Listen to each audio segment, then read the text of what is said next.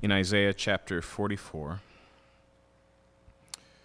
And as you're turning there, let me remind you that we're in this defense from chapter 40 through 48, 48 this, uh, this defense that God makes of his uniqueness against all other gods.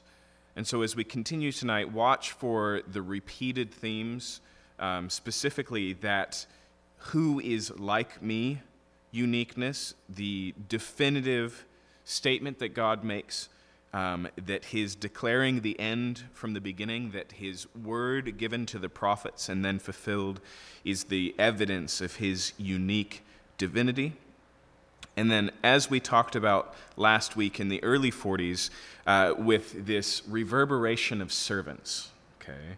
Uh, these servants keep showing up in Isaiah's prophecies, and they're very clearly not the same people. There are three major servants, uh, all of which we've kind of gotten a peek at. There's my servant Israel, it's this collective national servant of God. Uh, and then there's his soon to come faithful servant, as contrasted with Israel, his blind servant. And then there's my servant, the king from the east, who tonight will be my servant, Cyrus. And then we're also going to meet a lowercase s servant in this text as well tonight. But notice how these things all weave together. And again, like we talked about last week, uh, you'll see a lot of uh, don't like the word repetition. We'll say reverberation in the text tonight um, because Isaiah doesn't say the same thing. He builds, he moves towards a crescendo uh, in, in making his point, and that's where we will come to the climax in chapter 48. But picking up in chapter 44, verse 1 But now, hear, O Jacob, my servant, Israel, whom I have chosen. Notice that verse 1 opens looking back on last week, and so it's helpful for us to turn backwards and look at the end of chapter 43 and notice that it's a message of judgment. God identifies himself in verse 25 of 43 I, I am he who blots out your transgression for my own sake and will not remember your sins. Put me in remembrance. Let us argue together. Set forth your case that you may be proved right. Your first father sinned and your mediators transgressed against me. Therefore, I will profane the princes of the sanctuary and deliver Jacob to utter destruction and Israel to reviling. And so, just as we saw back in chapter 39, uh, or excuse me, chapter 34, and then the transition to 35, here, 43 ends on judgment, but it's not the final word. God says, Yes, I'm going to judge you for your sin, Israel. Yes, tribe of Judah, I am going to take you out of the land. Yes, Babylon is coming. But now, verse 1 of chapter 44, Hear, O Jacob, my servant, Israel, whom I have chosen. Thus says the Lord, who made you, who formed you from the womb, and will help you. Fear not, O Jacob, my servant, Jeshurun, in whom I have chosen. Jeshurun is another title for uh, Israel. It comes from the book of Deuteronomy, and it means the upright one. But it's got a little bit of teeth to it. In its context, back in Deuteronomy, God refers to Israel as Jeshurun and then says they're swift uh, to run to disobedience. And so in Deuteronomy, it's a contrast. It's saying, This is who you're supposed to be, this is who you are in name. Remember, Israel, the one who wrestles with God and prevails, but in actuality, they're not living up to it in Deuteronomy. But, but here, God looks forward to a time when Jeshurun will be Jeshurun truly, fully. He says, how, how do we get there? Now, the striking thing, first and foremost, is we get there through consequence, through judgment, through the gate of Babylon, through the failure of Israel, and yet God's not done. And then notice a new thing in verse 3. He says, I will pour water on the thirsty land and streams on the dry ground. Again, we see this, uh, this imagery that started in Isaiah 35 of streams in the desert, of taking a dry and barren place of death and making it a thriving and flourishing, abundant place of life. But notice he interprets it for us. He's not just talking about the desert land around Israel. He says, I will pour my spirit upon your offspring and my blessings upon your descendants.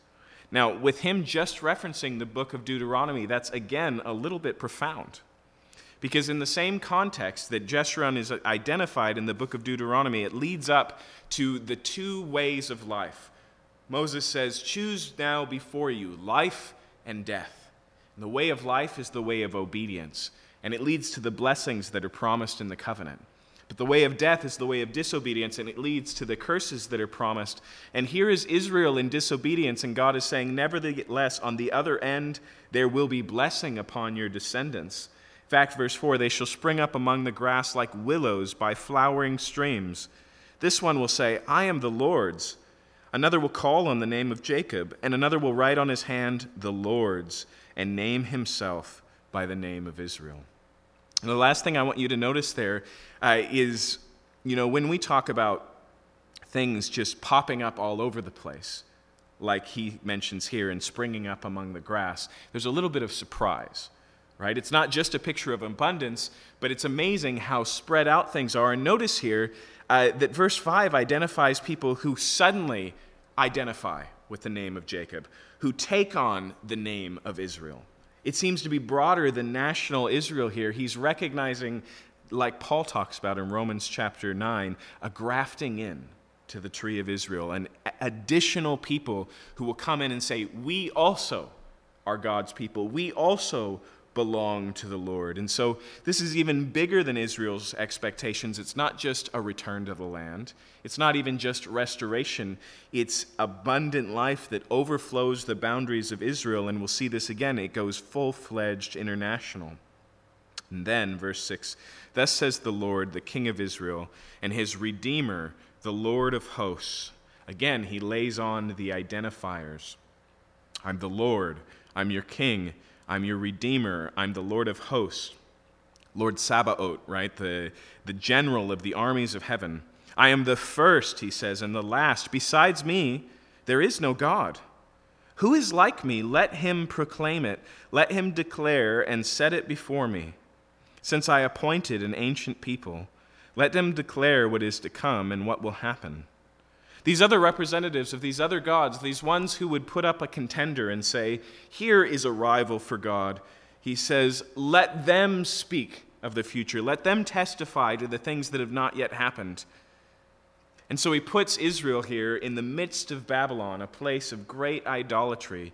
Uh, uh, and he says, Don't fear them and their gods. There is no contender for me. Your destruction, your. Uh, exile into Babylon is not out of my weakness, but part of my sovereign plan, which is why I told you before that it would happen. And he says in verse 8, Fear not, nor be afraid. Have I not told you from old and declared it? And you are my witnesses. Is there a God beside me? There is no rock. I know not any. And so again, God makes this stand for uniqueness and points to the fulfillment of prophecy as the demonstration of that. Now he goes on, and for the rest of this passage, he contrasts himself with the gods of the other nations. He contrasts himself with idols. And I want you to notice uh, there's a verbal contrast in verse 9. All who fashion idols are nothing. That word there for fashion, we've already encountered in chapter 44. It's back in verse 2 when he says, Thus is the Lord who made you, who formed you from the womb. So here's the alternatives and the so called rivals. The God who made you and the gods you made.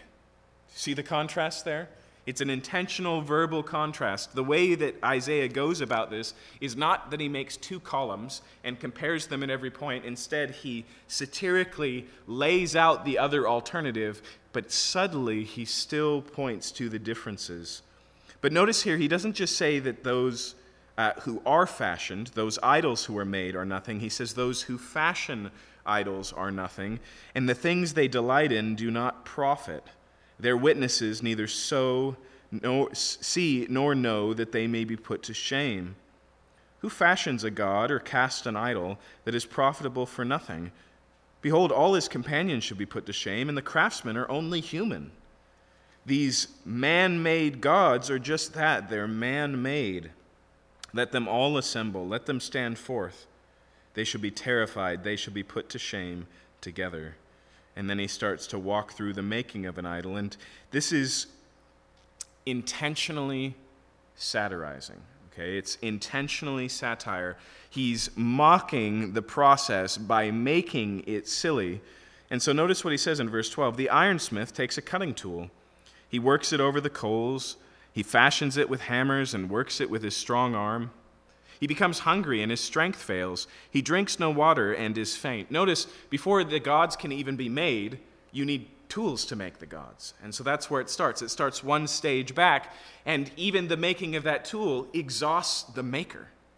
Right? They have to take a break. They have to, you know, have a smoke break or go get a snack or take a nap. Uh, and that's just in making the tool to make the idol. Verse 13 the carpenter stretches a line, he marks it out with a pencil, he shapes it with planes and marks it with a compass. He shapes it into the figure of a man with the beauty of a man to dwell in a house. Okay? And so here, these gods are planned out, the schematics are made, the lines are drawn, you know, on the wood, the, the rough outline is given, and the image is inherently anthropomorphic. It's inherently human. Okay? And so you need to remember this in the context of two places. Okay? First, Deuteronomy right in the midst of the Ten Commandments, the, the very beginning, Exodus as well. You shall have no graven image. You shall worship no representatives of my divinity, right? But that word image, we have to follow that back further than the Ten Commandments. We have to take that all the way back to the book of Genesis. If you want to understand the logic of why it was inappropriate to worship in icon, in symbol, God with man made things, you have to go all the way back to Genesis and recognize that man is made in the image, same word, of God. Okay? That there is one thing on earth that even does justice to who God is. And God made it, and it's you. You bear the mark of being God's image bearer. Um, Wayne Grudem, in his systematic theology, has a very simple definition of the image of God that I always find helpful. It's simply this The image of God means that in some way you are like God and that you are called to represent Him. In fact, when we find images of God in the religions and cultures around Israel in the ancient Near East, almost always, almost always it refers to the king of those nations. Kings are in the image of God, okay, at the very best, but Genesis universalizes it. Uh, puts it to both genders. In the image of god he created them genesis 1.27 says. Male and female he created them in the image of god. Uh, and then most importantly those images are representative. It's god's vice regents if you will on earth. That's what humanity was supposed to be. That's why what comes after creation of man kind in the image of God in Genesis 1:27. A command, be fruitful and multiply and fill the earth, fill the earth and have dominion over it. Okay? They were to represent God. That's, that's the functional purpose of humanity. But also, because we were made by God and made to image God, it makes any other representative which is not living and breathing and thinking and capable of communion with God, a mockery. It can't be representative. If you read in the Psalms, there's a critique of idols, and it, it nails this down. This is what the psalmist says. He says, Your gods, these little statues, these representations of your gods, they have eyes, but they can't see. They have mouths, but they don't speak to you. Like Isaiah says here, they don't foretell the future. They have ears, but they can't hear your prayers. And if you want to see them move to another place, you have to pick up your own gods and take them with you. And again, the point of the psalmist there is not how silly you are to worship a block of wood. That's not what the idols of Baal were to the worshippers of Baal. It was representative. But he says, how well your idol resembles your God. Because it's no God at all. But when you reverse engineer that, when you look at that, you understand then why human beings are made to be in the image. But here's the irony that Isaiah brings out. What do we do? We go and we turn around and we make gods in our image. And if you look at the ancient religions uh, and the gods that fill them, what do you find?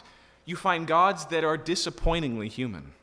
They're capricious, they're jealous, they're incredibly sexually unrestrained, they're violent, right? We took what we see in life and we go, this is it must it what must it excuse me, this is what it must be like in the heavenly realm. We project who we are onto what we worship. But it was supposed to be the other way. What we worship was supposed to shape us. And instead, we shape things in our image, and it's like making a copy of a copy. It degrades and it degrades and it degrades. It moves in the wrong direction and not towards being godly or God-like or God honoring or God reflecting or properly imaging God, and it moves towards self imaging. Have you ever plugged, uh, this is now becoming a little outdated, but I'm young enough that it can't be that outdated. Uh, have you ever plugged a uh, camcorder into the television so that the television is operating as a monitor for the camcorder and then turn the camcorder to look at the television? And it starts to loop what it's seeing and it just pulls through the gate over and over again. You get the same thing actually that happens if you take two cell phones and you flip one upside down and you put it to the other one. The little echo starts to swing through it and reverberate it until it gets really loud and distorted. That's the problem with man made worship. When we shape our own gods, it's inherently distorted, and then that distortion feedback loops and shapes us. That's why uh, it's ironic or appropriate, even. Not just ironic, it's appropriate that when Israel forms a golden calf to worship, because who knows what happened to Moses? What is the label that God gives them in his complaint? They are stiff necked, like a stubborn cow.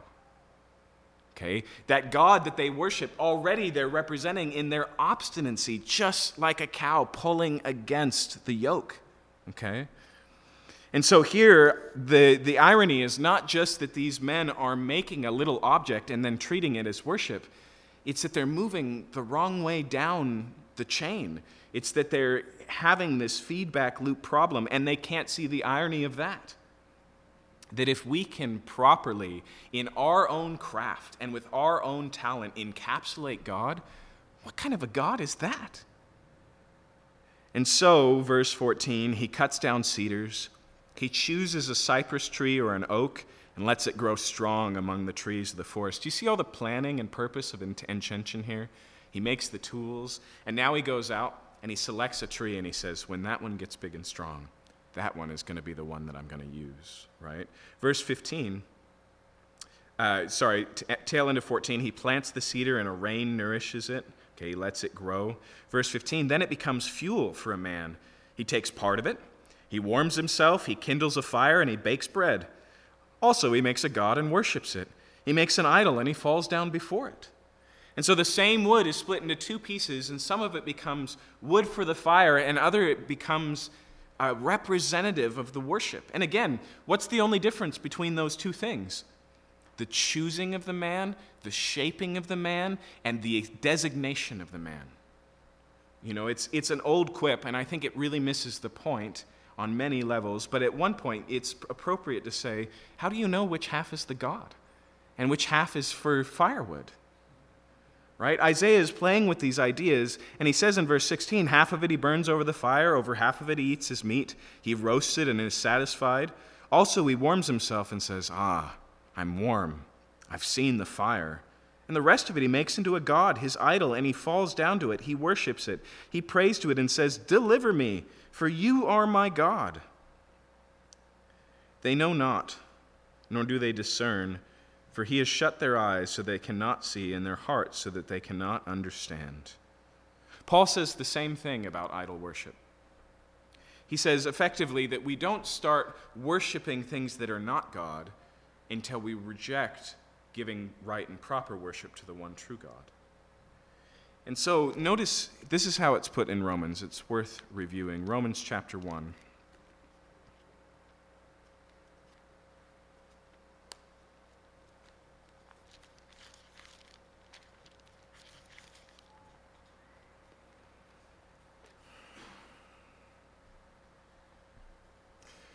Okay, so in verse 18, he says that uh, the wrath of God is revealed from heaven against all ungodliness and unrighteousness of men who by their unrighteousness suppress the truth. because what can be known about God is plain to them, because God has shown it to them, for his invisible attributes, namely his eternal power, his divine nature, have been clearly perceived ever since the creation of the world and the things that have been made, so they're without excuse. So, phase one God has made himself known. It's all around us. Creation itself makes the invisible attributes of God visible. Okay? Second, verse 21 although they knew God, they did not honor him as God or give thanks to him, but they became futile in their thinking, and their foolish hearts were darkened. Claiming to be wise, they became fools, and exchanged the glory of immortal God for images resembling mortal man and birds and animals and creeping things. Okay, and so notice the order there. They reject the truth, and so God gives them over to a lie. They reject worshiping God, but human beings are made to worship, and so they turn and worship something else. But it is inherently not God. Okay? It's, it's like if you decide that 2 plus 2 doesn't equal 4, you're only left with wrong answers. You can choose whichever answer you want 5, 15, 105. But the only answer you've scratched off the list is the one you need. And so they turn and they begin to worship things in the image of the self same things that God made. Uh, Jeremiah makes the same point. He says that the people of Israel committed two evils. They forsook me, the fountain of living water, and made for themselves cisterns, broken cisterns that can't hold any water. Okay. We don't go searching to quench our thirst until we walk away from the fountains of living water. But when we do, because we've gone away from the source, at best what we do is build little broken pots.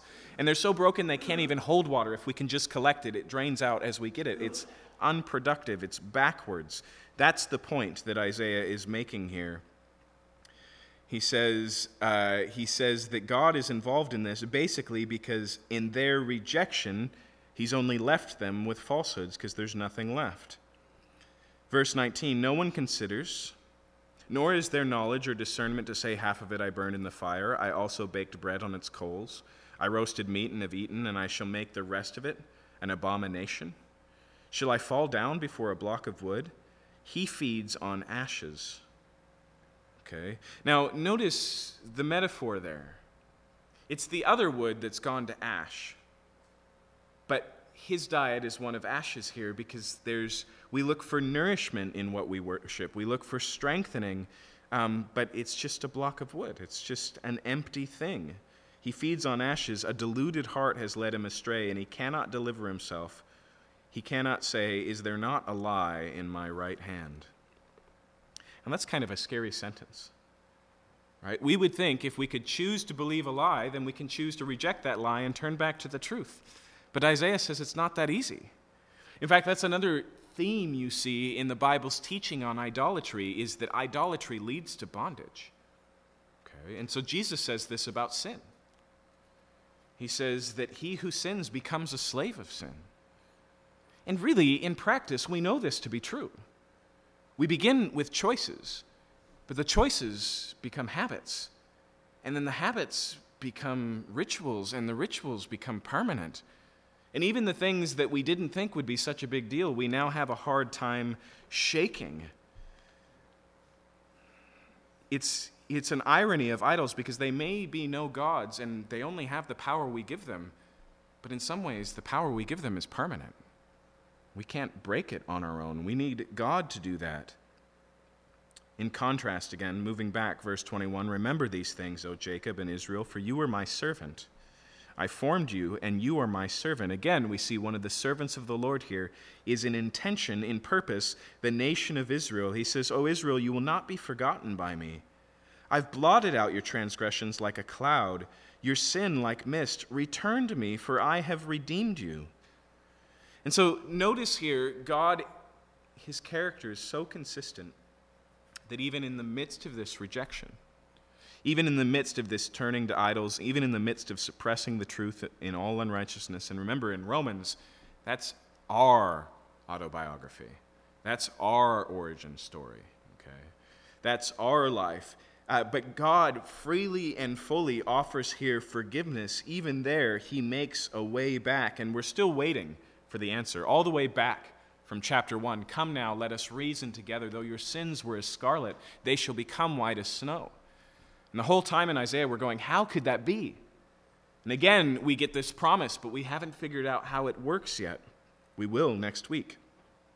Verse 24 Thus says the Lord your Redeemer, who formed you from the womb I am the Lord who made all things, who alone stretched out the heavens and spread out the earth by myself. And so the carpenter, he stretches out his measuring rod, but God, he stretched out the heavens. He made all there is.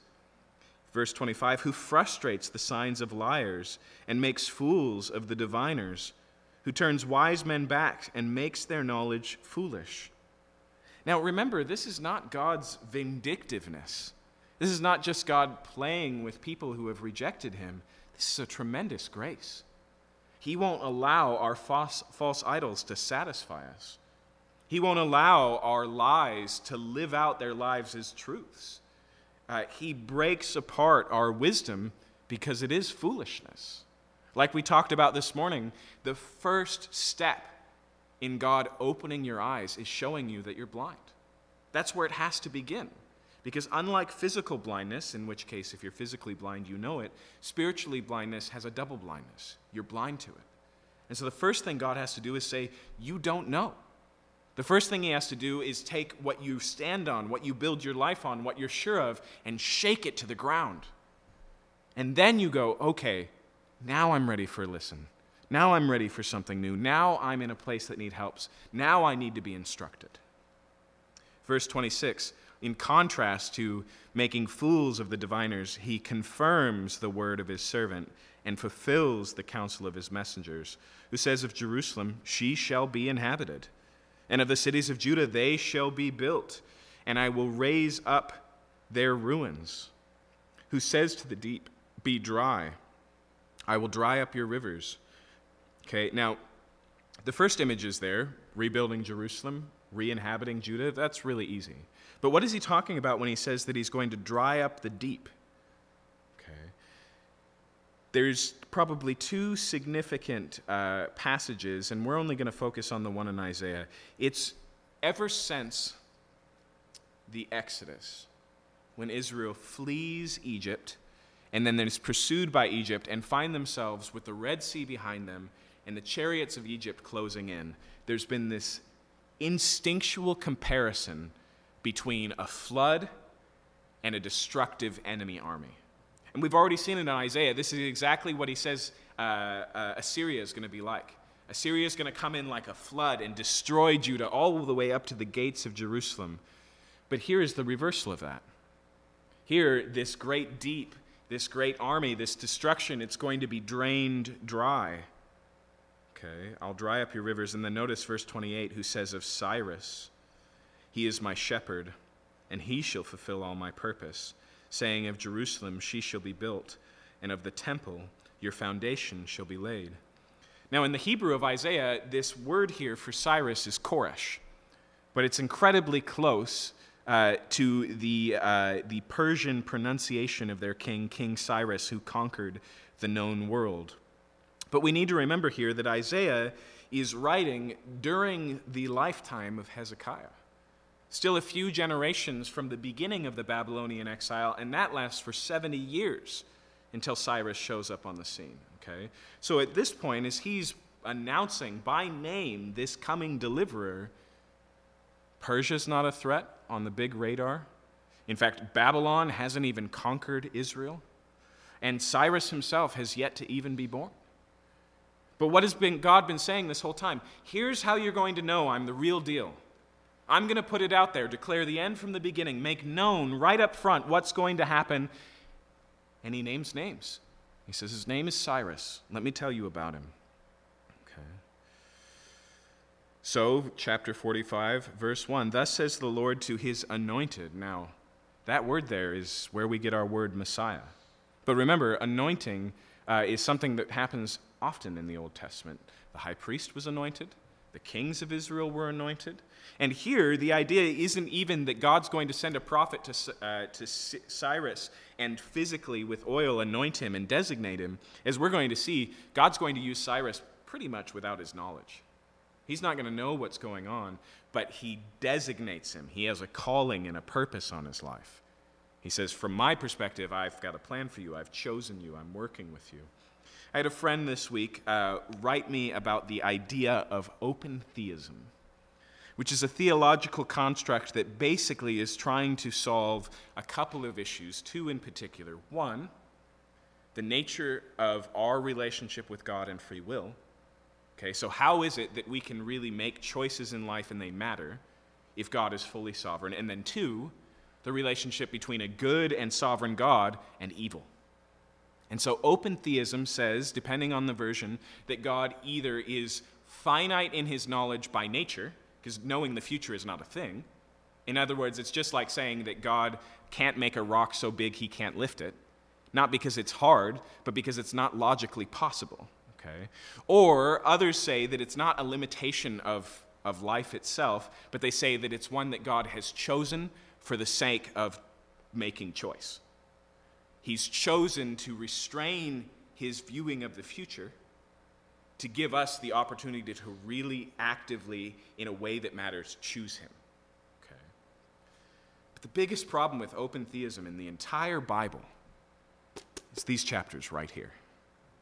Because God doesn't present himself as laying out an option to Cyrus of leaving a choice on the table. He calls him by name, he lays out his destiny. It's chosen and planned, and he takes the credit. He says, This is my doing. Notice this as we go on. He says, Thus says the Lord to his anointed to Cyrus, whose right hand I have grasped to subdue the nations before him and to loose the belts of kings, to open doors before him that gates may not be closed. And this is exactly what Cyrus does. Okay, so here's what happens in, in uh, the empire oriented history around the land of Israel it begins with Assyria. Assyria starts to build up momentum, starts to conquer and uh, conquer neighboring nations, put others under tribute, and they start to dominate this whole area. And they do so for a while until Babylon gets strong, resists, conquers Assyria and all of Assyria's kingdoms, including Israel. That's what happens to Judah. And then what happens is under Cyrus, the Medo Persians come in and conquer all that area and a little bit more. And then right behind that is King Alexander of the Greeks. And he conquers way further than anyone has. And then finally, Rome comes in, takes all of that land, you know, and, and creates kind of the last great empire of the ancient world. But they're all built one on top of another. Each one becomes the defending champion and then is knocked down by the up and coming. Okay? And so Cyrus is in that line, but he's the one that comes in and knocks out Babylon. If you read the book of Daniel, we start with Babylonian kings, Nebuchadnezzar, and then during the days of one of Nebuchadnezzar's predecessors, remember there's the, the drinking and the party and the writing on the wall. Today the kingdom is lost the Medes and the Persians are coming, uh, and Cyrus takes the entire city without a fight. And that's the end of the Babylonian kingdom. But more importantly for the Jews, it's Cyrus who gives the declaration All right, Israel, you can now go back and repopulate your land. And you can see this at the end of Second Chronicles. You can see the, uh, the legal documentation that gives Israel permission to repopulate their once land, 70 years abandoned okay? But here in Isaiah, hundreds of years before that, God is laying it out, He's establishing it. And he says, Here, I'm going to hold your hand. I'm going to open the doors. I'm going to fight all the wars, and you get the victory. Verse 2 I'll go before you and level the exalted places.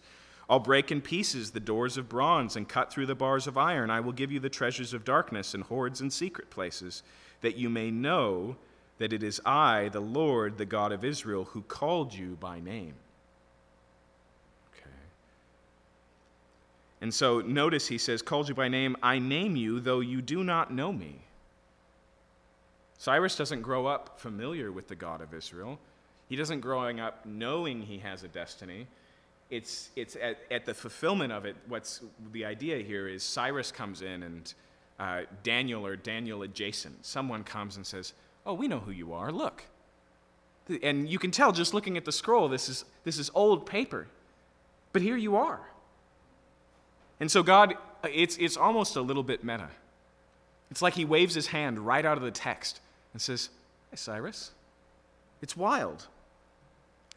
And so he says here, um, I call you by name, though you did not know me. Verse 5 I am the Lord, and there is no other beside me. There is no God. I equip you, though you do not know me. Side note, that is true of every living human being. Whether they know God at all, it is God who gives them breath. It is God who gives them gifts. It is God who determined if they were born to this family in this place or that place, right? Every determination, all of your starting elements for the recipe of your life come out of God's pantry. They're provided, they're not things you can take credit for. You can't say, Look at my wonderful brain, because there was nothing you did to get it. You can't say, Look at my uh, wonderful you know, habits, because the grist that led to those habits were outside of your control. Where you were born, the family you were born, your genetic code that precedes you, all of those things. But here he says, I equip you, though you do not know me, that people may know from the rising of the sun from the west and from the west that there is none beside me. Rising of the sun happens in what direction? The east, right? So he says, I'm doing this not just so Cyrus will know, but so from the east to the west, everyone will know that I'm unique. Now, I love this because, uh, because Christians have all, always felt the need to explain rational reasons for believing what we believe. There's a difference between articulating what we believe and why we believe it. Okay? In fact, Paul in the New Testament says that we should be ready to make a defense to those who question us. And the word there, defense, comes from the Greek word apologia, where we get our idea of apologetics. Okay? But here is God's chosen apologetics.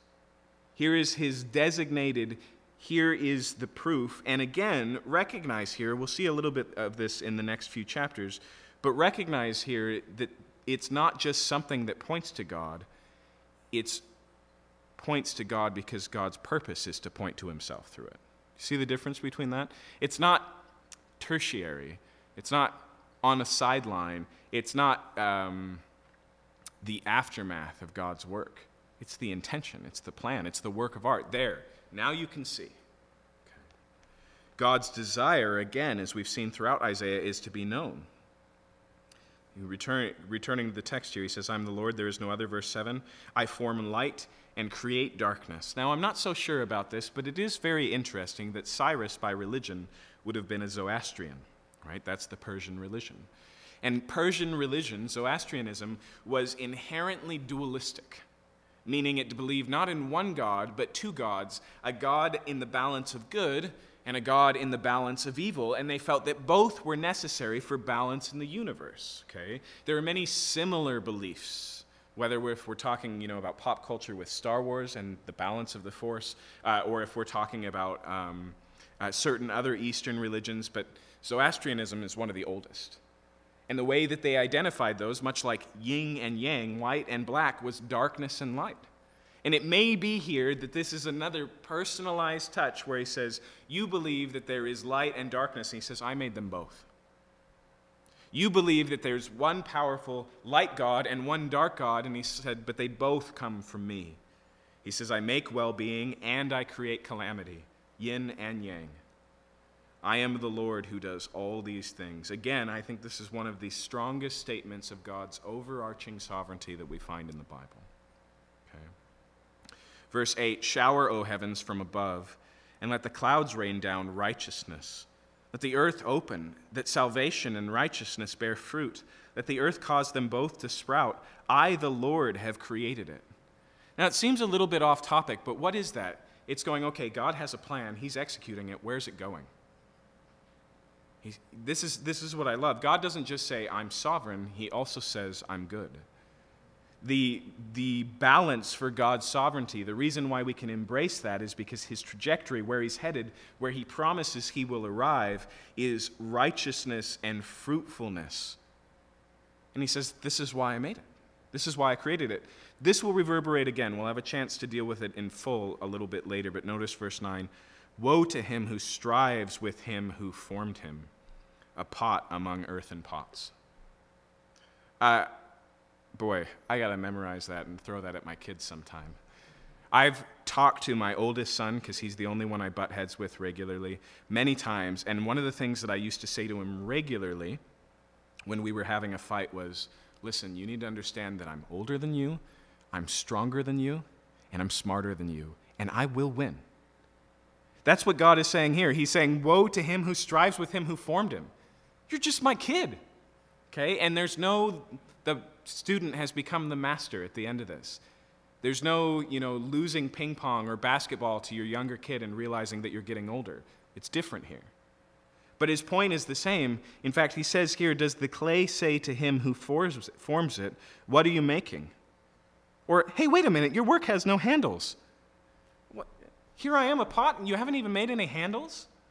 Notice here, the idea here is not just the silliness of a pot saying, Hey, could you make me different? It's that the pot doesn't even know what he's being made into. And he's already got opinions. And he goes, Oh, you know, this, this handle over here isn't even attached. What's it doing there? Maybe it's a tea spout. But the whole point is, you're in the midst, you're in process. You don't get to see the outward. God doesn't share what he's doing with the creation, but he has a plan. Again, I told you this is one of the strongest passages on God's sovereignty, so it's no surprising that it's this imagery of the, the clay pot saying to its potter that Paul picks up in his big anthem on God's sovereignty in Romans verse 9 when he says, Who are you to criticize the Maker? Right? And that's his big question.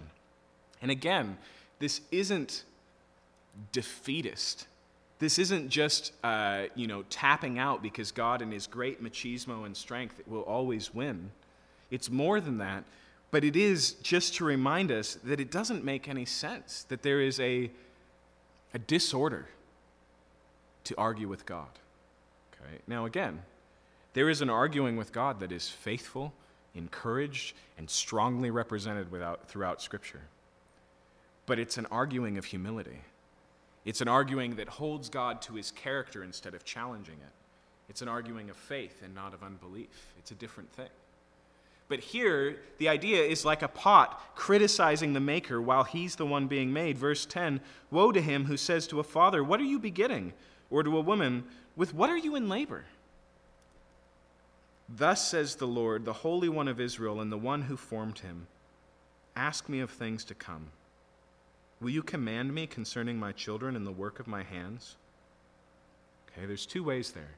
One says, What are you doing? And the other says, Let me give you some advice. Right? Do you see the contrast there?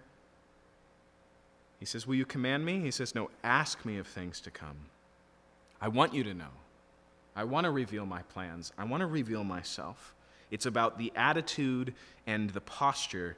And then verse 12 I made the earth, I created man on it. It was my hands that stretched out the heavens, I commanded all their host.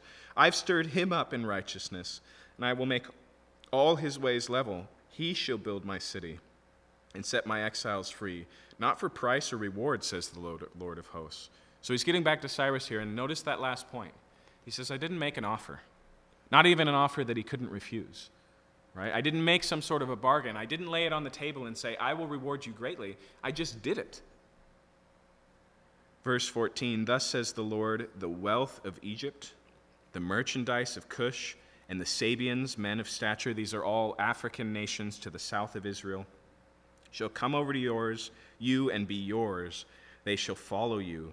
They shall come over in chains and bow down to you. They will plead with you, saying, Surely God is in you, and there is no other God beside him.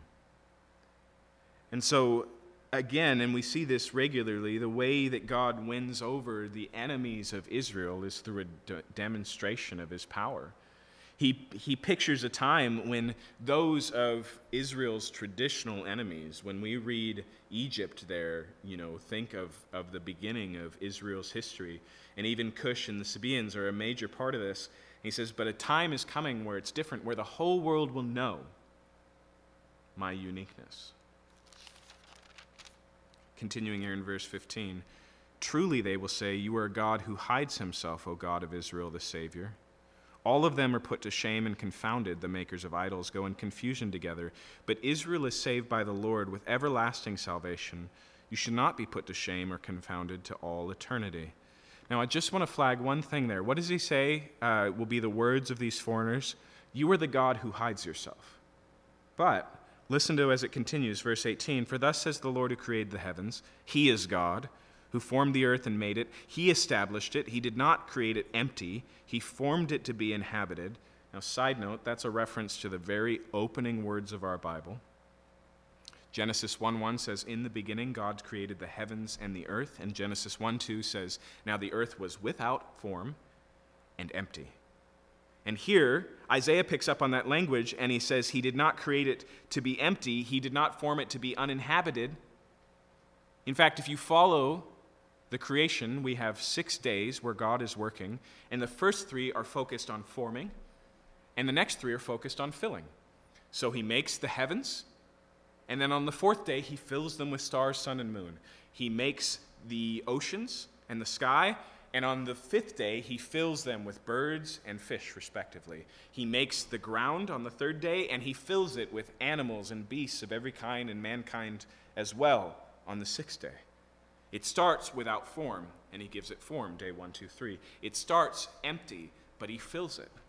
Isaiah is just saying, God's got a trajectory here. He's moving somewhere. He's got a plan. He didn't create it to be emptied or voided uh, and then notice this I am the Lord, and there is no other. I did not speak in secret in a land of darkness. And you go, wait, is it? What? Is God hidden? Or is he speaking? And it's yes. The point is, if we think of God based on starting with us and going looking, he's the hidden God. We can't just find God. It's never going to be the turn of a spade or the solving of a math equation that discovers God. Because we are limited, because we are finite, because our perspective is so simple and small. But it's no big deal, is it, to start at the other end and God say, okay, I want to make myself known, bam, and He makes Himself known. But there's a difference. There's a difference between the self revealing God and the discoverable God. Okay. And so the idea here of hiddenness is not that God is unknowable, it's just that we aren't capable of discovering him. In the New Testament, you encounter eight times this Greek word mysterion, which is almost always in the New Testament, in all English versions, translated mystery. And I think it's probably easy to see why, right? Because that's its root word. But the idea is not a mystery like an enigma or a riddle. A mysterion is something that you only know if you're told. Lesslie Newbigin has a book based on this word mystery in the New Testament. He calls it the open secret. Because in the New Testament, God takes his hidden plans and he speaks what they are, and he lays them out on the table. And if you read Ephesians chapter 2 or the other places where you encounter this word mystery, you'll see that that's always what it's talking about. It's about something that God has made known that was always part of the plan, but now it's been revealed. Okay? It's a revealed secret. It's one that you only can know if it's spoken, and the great news is that God has spoken. And that's the same thing we see here in Isaiah. And so notice what he's saying about this. Again, I think this is so pro- profound. He says, I didn't do these things in a corner. They weren't in a hidden place, unobserved. You know, if God speaks in a forest and nobody's there to hear it, did God speak at all? It's an irrelevant question. God didn't speak in the forest. He spoke in the lives of men and women is he empowered by his spirit and he demonstrated that it was really him by prophetically laying out what only God could say would come to pass. He says, I did not speak in secret in the land of darkness. I did not say to the offspring of Jacob, Seek me in vain.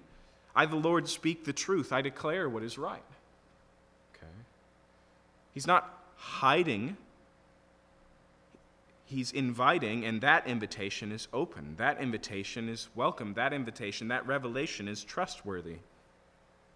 There's been a major emphasis, as I've talked with younger Christians, people my age and below, uh, in the last few years of getting back to the God who is mysterious. And there's some appropriateness of that, okay? With a lot of the denominationalism of Christianity, um, with the fundamentalism movement, there was a dogma that became really easy to describe and understand God and draw boundaries around God, and anything that didn't fit in those boundaries couldn't be possible. And we're smart, I think, to push away from that human dogmatism that says, I know my knowledge is perfect and complete, which means you're wrong. Okay? We're still finite and fallible human beings. But whenever they point to passages about God's mysterious nature, they miss that that's talking about how transcendent God is. In other words, God is more than who he declares himself to be, but he's not less. And a lot of times when I hear people talking this way, they're trying to explain away what God has said about himself by appealing to this mysterious God. What the Bible declares about God is that you cannot know him fully, but you can know him truly. That he's displayed enough of him that you can know who he is and even build your life on it. But not enough to fully understand him, to exhaust him, to replace him, to take over his job, to no longer need him. That type of knowledge is not available. If you ever get the chance, read Luther as he talks about the hidden God and the revealed God. Because this is the idea he lays out, and he does it so well. He says, For the Christian, focus on the revealed God. Don't worry about the hidden God. Don't look into the secrets. Instead, build your life on the things God has said. Again, all of this requires us to remember God's goodness. Because if God's not good, then he could give us the most misleading little view of us and withhold who he really is. If God's not good, then maybe we can't trust that we have the whole story, right? We have those fears in our lives with human beings all the time. How do I know this person is what they appear to be? But if God is inherently good, then he's trustworthy and we can trust that what he's revealed is, you know, effectively on a need to know basis and not in the offensive authoritative way, in the actual I've given you everything you need. That's the argument that he's making here. Verse 20 Assemble yourselves and come, draw near together, you survivors of the nations. They have no knowledge who carry about their wooden idols and keep on praying to a God they cannot save. Declare and present your case. Let them take counsel together. Who told you long ago? Who declared it of old? Was it not I, the Lord? And there's no other God beside me, a righteous God and Savior. There's none beside me. And then notice the invitation here to the deceived, to the rebellious, to the idolater. He says, Look, it's right here. I've revealed myself. And what's the call, even at this point? At the end of the world, when all the nations are gathered, turn to me and be saved, all the ends of the earth, for I am God and there is no other. By myself I have sworn. From my mouth has gone out in righteousness a word that shall not return. To me every knee will bow, and every tongue shall declare allegiance. In other words, what God says here in Isaiah, he says at the end of time, everybody will know and live as if there's only one God. There won't be this God and that God and the other God. They won't say, I serve this God or I believe in that God. He says, one day every knee will bow, and the only name left on the lips of all of them will be mine. Okay. Now, that language probably sounds familiar to, to you because it's this language that Paul picks up twice in the New Testament. On one of the occasions, it's in Romans 14. Uh, and you can look that one up uh, yourself in Romans 14. But in that context, he's talking about Christians who, uh, who are judgmental of other Christians for internal conscience reasons. Okay? So it's not seeing someone murder their grandmother and saying, hey, that's not right. It's do we observe rituals and holy days. It's do we eat or not eat? Are we a vegetarian or do we eat meat? It's these types of questions, issues of conscience. Which, side note, our conscience always has reasons. It's very rarely reduced to, well, that's how mother did it. It's usually, well, I'm concerned about A, B, and C. Or when I look at God's character, or it just seems wise to me. All of those things. But Paul warns us about being swift to judge another man's servant, to judge God's servant. And he quotes this passage he says, because everybody is going to have to stand for their own conscience before the Lord. And the reminder there is twofold. One, that includes you. And two, you don't get to be the judge. In that day, there's only one place for humanity, and that's in the dock, not in the jury. Okay? But the other place is the one I want to focus on because this one's in Philippians chapter 2. Okay? And so turn over to Philippians chapter 2. Now, let me remind you that Paul is writing to the Philippian church from jail. And because we know from the historical references of the book of Acts, that means that we're talking about 60 AD. Okay? So 30, maybe 33 years maximum removed from the ministry of Jesus. Okay? Paul is writing, uh, and Philippians is one of the earliest books in the New Testament. The Gospels record stories that are earlier, but they don't, get start, they don't start getting written until after the letters of Paul. Okay, with the exception of being 2 Timothy and a few others. Um, so this is a relatively early piece of the New Testament. And I want you to notice what he says here. And so here in Philippians chapter 2, he's again encouraging a certain behavior in the church because of who Jesus is. But notice what he says uh, in verse 4.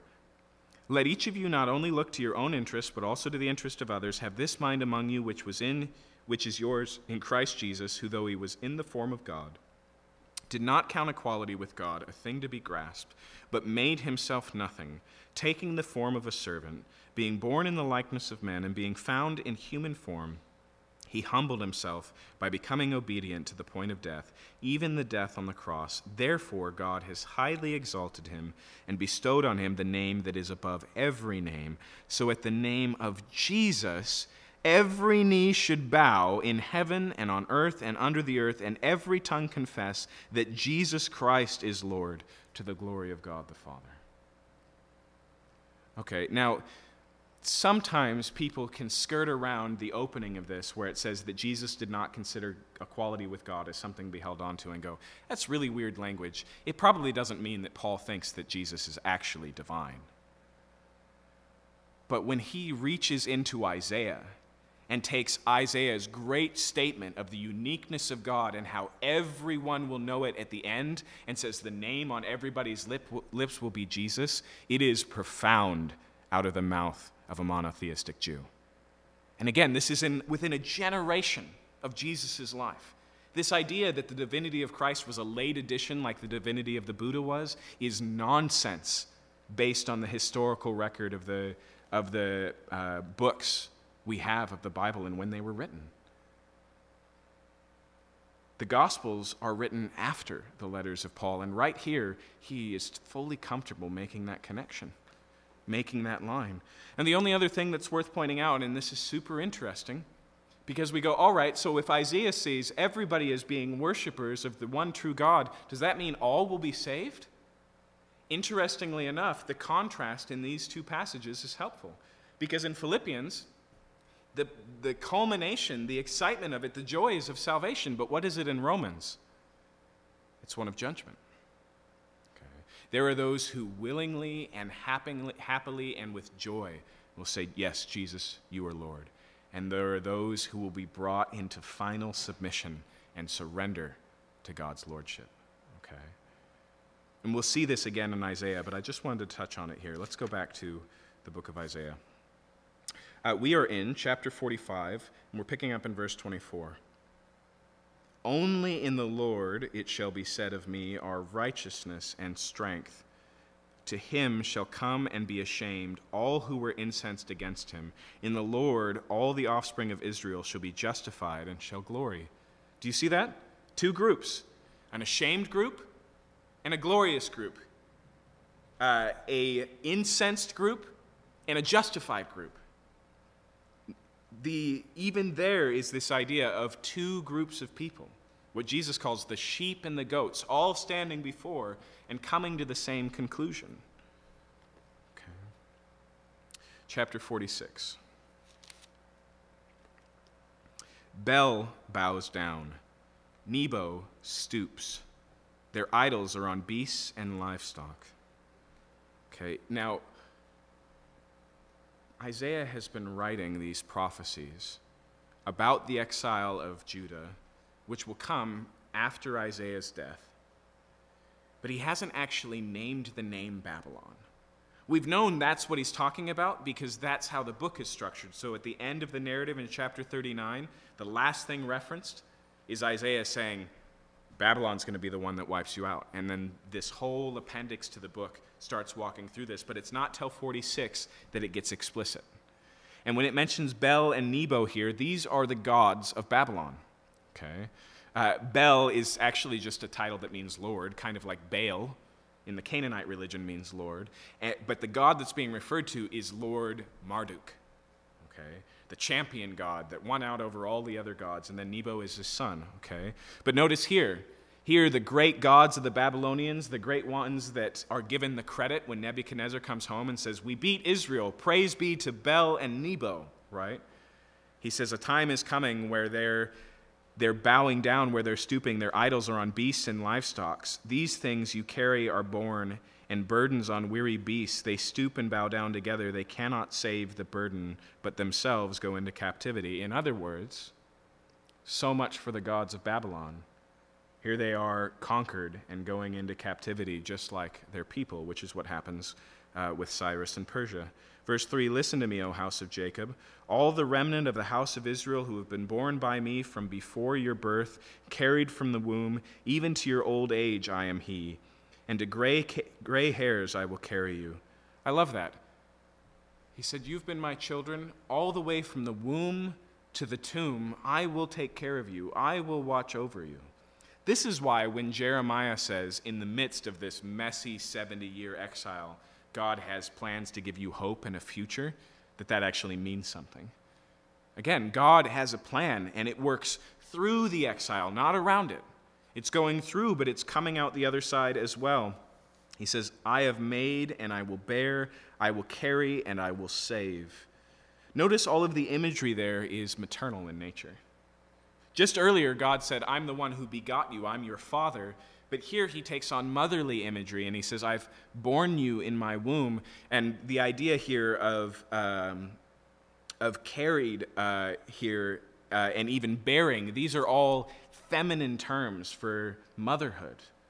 Uh, in Deuteronomy, he goes even further and he says, I have nursed you, I've nourished you. And so he takes this imagery and it's, it's uh, drawn from the, the world of women to make the point of how nurturing and how loving and how caring God is. In fact, uh, there's a place in Isaiah where he says, Look, even if a mother could forget the child nursing at her breast, the idea here is that a mom is nursing her child and she looks down and she goes, What is this? and throws it away. He says, Even if you could imagine such a thing, I won't forget my love for Israel. And then again, verse 5 To whom will you liken me and make me equal, and compare me that we may be alike? Those who lavish gold from the purse and weigh silver in the scales hire a goldsmith, and he makes it into a god. Then they fall down and worship. They lift it to their shoulders, they carry it, they set it in a place, and it stands there. It cannot move from its place. If one cries to it, it does not answer or save him from his trouble. Remember this and stand firm. Recall it to mind, you transgressors. Remember the former things of old, for I am God, and there is no other. I am God, and there is none like me. And this is his strongest and clearest statement, declaring the end from the beginning, and from ancient times the things not yet done, saying, My counsel shall stand, and I will accomplish all my purpose. When he gets into the idea of accomplishing purpose there, notice he's not just talking about prediction, is he? This is not Johnny Carson in an envelope. This is not him saying, I see this coming to pass. He says, This is my plan and it will happen because nothing will stop me. Do, do we see the difference there? It's not just that God knows the future, He makes it. Okay? And so, uh, verse 11, calling a bird of prey from the east, again, that is Persia the man of my counsel from a far country, that is Cyrus. I've spoken, and I will bring it to pass. I've purposed, and I will do it. Listen to me, you stubborn of heart, you who are far from righteousness. I bring near my righteousness, it's not far off, and my salvation will not delay. I put salvation in Zion for Israel, my glory. Again, we deal with Babylon in chapter 47. Come down and sit in the dust, O virgin daughter of Babylon. Sit on the ground without a throne, O daughters of the Chaldeans, for you shall no more be called tender and delicate. Okay, and so he personifies the Babylonian kingdom like a wealthy or even a royal woman. She's used to sitting in thrones, but now she sits in the dirt. She's used to being delicate, you know, no calluses on the hands, but verse 2 take the millstone and ground fire, uh, ground flour. Do the low work, the manual labor Put off your veil, strip off your robe, uncover your legs, pass through the rivers. Okay? Not even a boat is available, but as they're being trekked out of town, they have to just hike up their clothing and march through the river. Your nakedness shall be uncovered, your disgrace shall be seen. I will take vengeance, and I will spare no one. Our Redeemer, the Lord of hosts is his name, is the Holy One of Israel. Okay, and so remember this, this is being stated over Babylon, not because Babylonians are going to read it and shake it in their boots, but because it's going to be read by those in captive and they're not going to be afraid. They know what's coming, okay? That God will save them, He will redeem them, just like He redeemed them from Egypt. Verse in 5 Sit in silence and go into darkness, O daughter of the Chaldeans, for you will no longer be called the mistress of kingdoms. I was angry with my people. I profaned my heritage. I gave them into your hand. You showed them no mercy. On the aged, you made your yoke exceedingly heavy. You said, I shall be mistress forever, so that you did not lay these things to heart or remember their end. And God says, This was my doing. I was bringing about justice, but you used it to perpetuate injustice. I gave this to you, but you took the credit. I built you up, and you said, I will never be removed. Okay? Again, there's a good parallel for this in the days of Daniel. When King Nebuchadnezzar of Babylon looks around at Babylon, and it's notable in the ancient world, right? One of the seven ancient wonders of the world was the Hanging Gardens of Babylon. That's Nebuchadnezzar's palace, that's his backyard. And so he's looking at that garden, he's looking at the exotic animals he's ported in, he's looking at the tongues and the ethnicities and the nations that make up his kingdom, and he goes, Man, look at what I've accomplished. And God speaks and says, You fool, will you really take the credit for this? And he's struck insane and he eats like a cow and lives in the field to remember that he's just a reasonable animal. Right? Just a reminder of these things, but it's the same thing that Isaiah condemns here. In fact, uh, it gets further. Uh, notice verse 8 Now therefore, hear this, you lover of pleasures, who sits securely, who says in your heart, I am, and there is no one beside me. Does that sound familiar? That's the repeated refrain that God uses of himself in this passage. And here Babylon says, I am the unique one. I am the one that stands alone. It's self worship. I shall not sit as a widow or know the loss of children. And he says, These two things, widowhood and the loss of children, shall come to you in a moment. In one day, the loss of children and widowhood, widowhood shall come upon you in full measure, in spite of your many sorceries and the great power of your enchantments. He says, Your magic won't protect you. In a single day, you will go from top to bottom. You will go to, from anticipating generations of life and children to losing your children in war and to being widowed. Verse 10 you, feel, you felt secure in your wickedness. You said, No one sees me. Your wisdom and your knowledge led you astray, and you said in your heart, I am, and there's no one beside me. The idea here is because Babylon's at the top of the food chain, they're above the law. Who will hold them accountable? They have all the power, they can use it for themselves. And even if we give the great dictators of history a benefit of the doubt, maybe they be, did begin with ambitions of benevolence. It's so hard to keep, isn't it?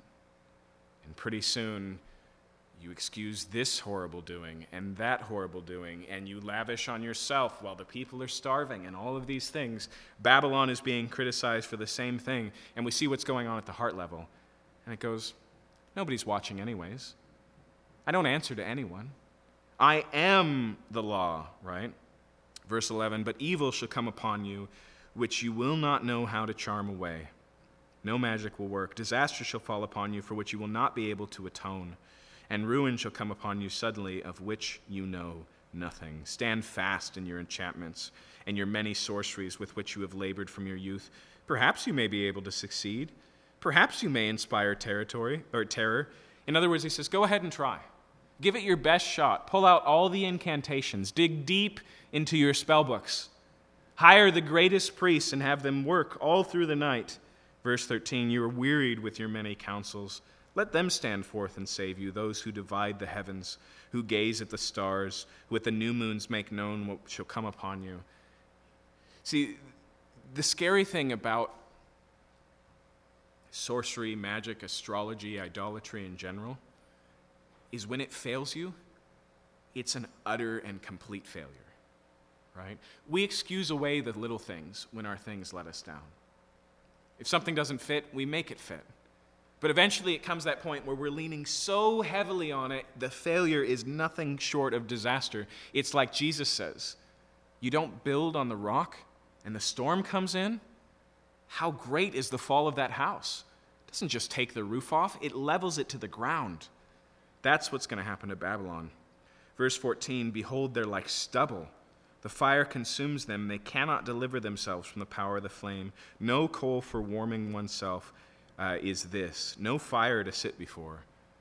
He says, This isn't just a hearth we're talking about, this is a holocaust. Such to you are those whom you have labored, who you've done business with you from your youth. They wander about each in his own direction. There is none to save you. Okay? Total and complete judgment. Then finally, chapter 48. Hear this, O house of Jacob, who are called by the name of Israel, and who came from the waters of Judah. That may be birth imagery, but we're really not sure. The waters of Judah is a weird way to put it.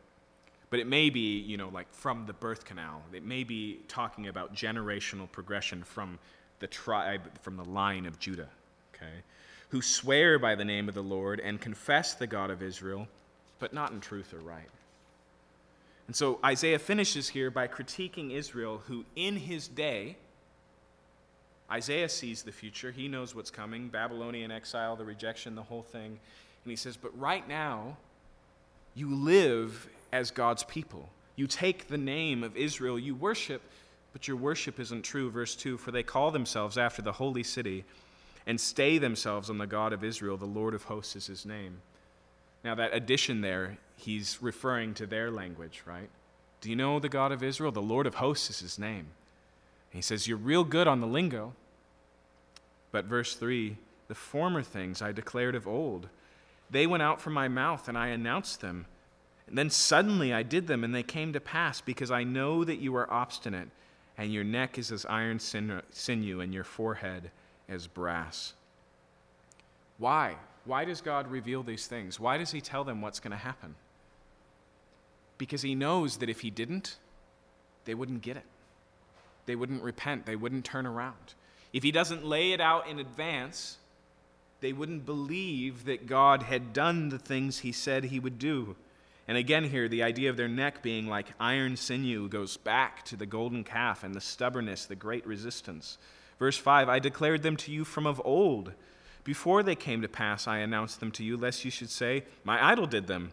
My carved image and my metal image commanded them. You've heard now and seen all this, and will you not declare it? From this time forth I announce to you new things, hidden things that you have not known. You see again that play between hidden and unhidden?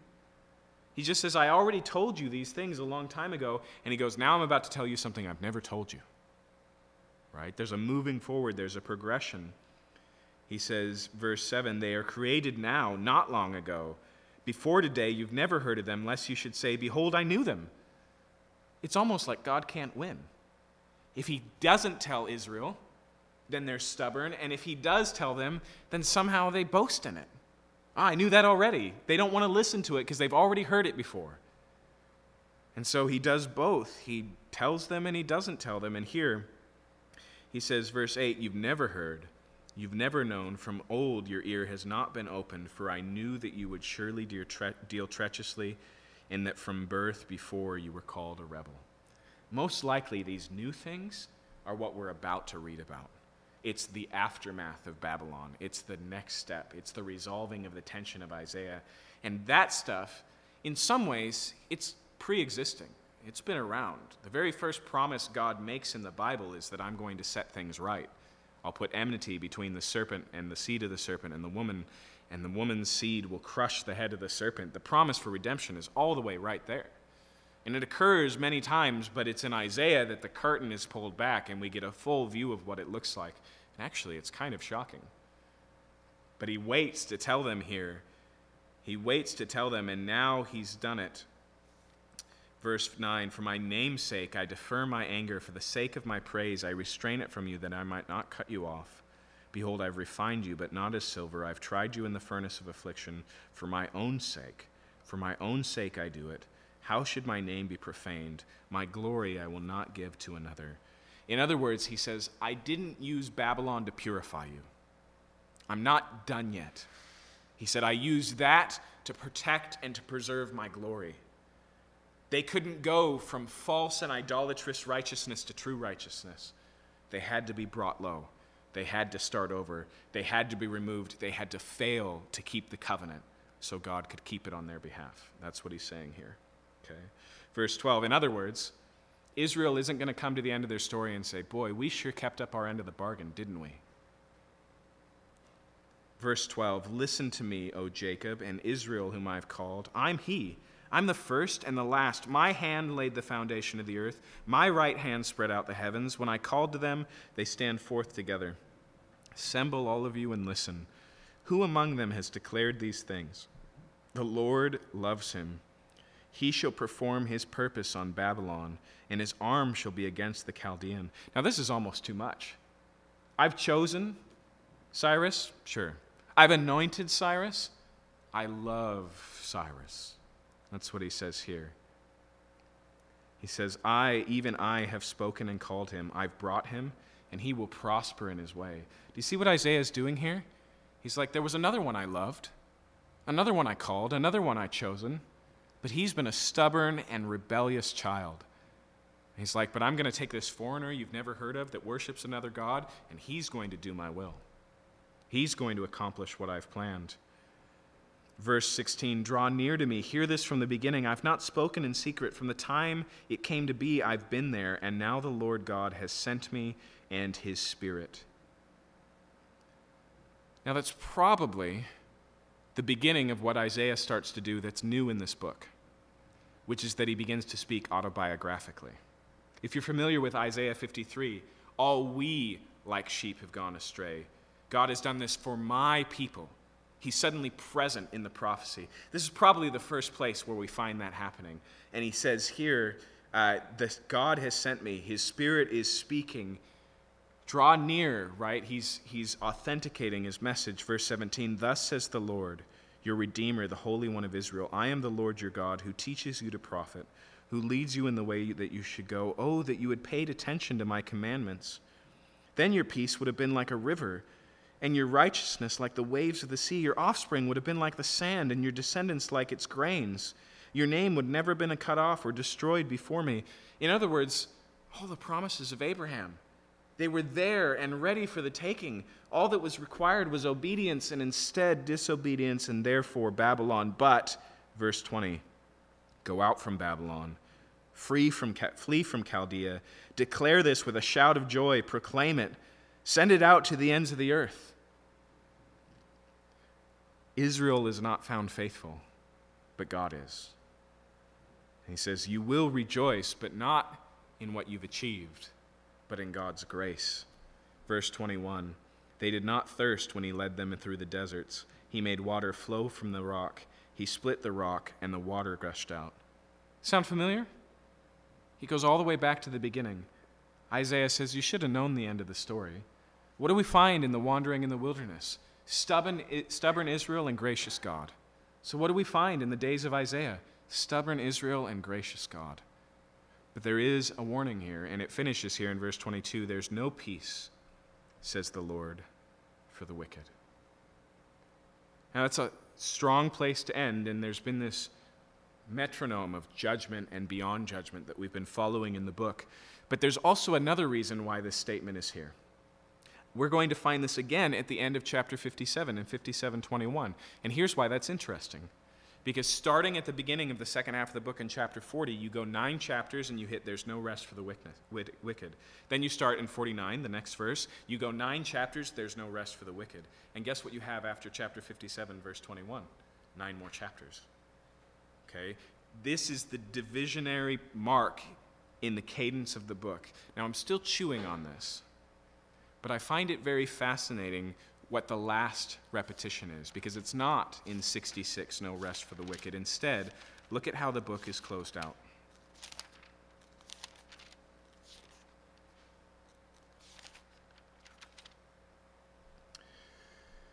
Chapter 26, verse 24 And they shall go out and look on the dead bed- bodies of the men who rebelled against me, for their worm shall not die and the fire shall not be quenched, and they shall be an abhorrence to all flesh. There's no rest for the wicked. There's no rest for the wicked. The worm will not die, and the fire is not quenched. And it's that language that Jesus picks up to use his warning of final judgment. Okay. one of my favorite sentences, just because it's well crafted, uh, in all of the writings of C.S. Lewis. In The Problem of Pain, he's talking about the problem of hell.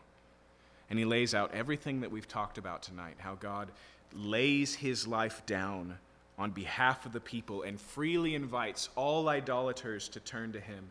And he says, All that mercy, and yet hell exists. And the horror of that is not the horror of a judgmental God, it's the horror of a rebellious people. Isaiah lays out all of these things, lays out all of these things, makes this great invitation to the people of God. God is patient and long suffering, not willing that any should perish. But there is no rest for the wicked. And he warns again, and he gives the invitation again, and there is no rest for the wicked. And then we finally get to the end of the book, and what do we find? We find the end of God's patience. We find, with humanity's stubborn and final rejection of God, an end of the story. And it's wild that that's the way the book of Isaiah closes. Because as we continue to read, you're going to see that seems so out of step with everything we read before it. The new heavens and the earth. And yet Isaiah ends there. Revelation, the new heavens and the earth. And yet there really is this lake of fire. Let's pray.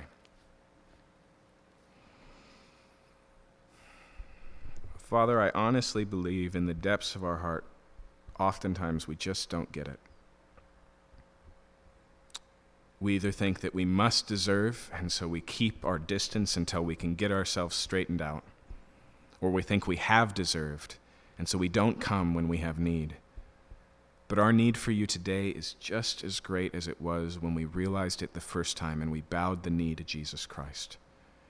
And at the end, when we will bow our knees and declare that Jesus Christ is Lord, we will give you the glory for all that we've done, and we will rely totally on you for salvation. Who is like this God? There is no other. Who else is our rock? There is no one. Why would we need another God when we have a God like you? Thank you Thank you that you desired to be made known. Thank you that you did not speak these things in secret, but so that you would be known from east to west. You declared the end from the beginning. You said, My judgment shall come to pass, and my purpose will be fulfilled. And you did it so that we might know you. Let us build our lives on the revelation of the self revealing God. Let us believe the truth and protect us from the deceptions that we turn to instead. We pray this in your name. Amen. Amen. Have a good night.